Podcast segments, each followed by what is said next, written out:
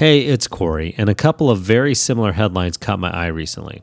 The first was 15 things that actually exist even though they just don't look right. The second was 25 things that exist on Earth but look like they're from a parallel universe. Some of the things from the articles were a blue can of Coca Cola, a tiny Walmart, a Starbucks drive through at an old car wash, a Taco Bell built from shipping containers, bright orange toilet paper, grapes the size of golf balls, a blue stop sign, a heart shaped stoplight, and McDonald's with turquoise arches instead of their trademark gold, in order to fit the surrounding natural decor of the city where it's located in Sedona, Arizona.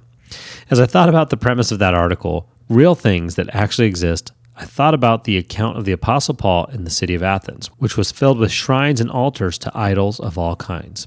We read about it in Acts 17 22 through 28. So Paul, standing before the council, addressed them as follows Men of Athens, I notice that you are very religious in every way.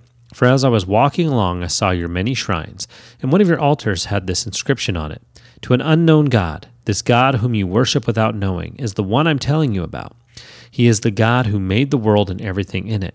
Since He is the Lord of heaven and earth, He doesn't live in man made temples, and human hands can't serve His needs, for He has no needs. He Himself gives life and breath to everything, and He satisfies every need. From one man, He created all the nations throughout the whole earth. He decided beforehand that they should rise and fall, and He determined their boundaries. His purpose was for the nations to seek after God and perhaps feel their way toward Him and find Him though he is not far from any one of us.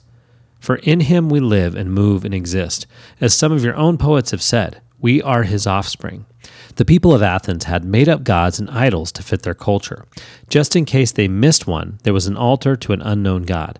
This opened the door for Paul to share with them the God that really does exist and is the reason that we too exist. So the next time you see something and think, I can't believe that thing exists, be thankful and encouraged that there is a God who exists. I know I will. Have a blessed day.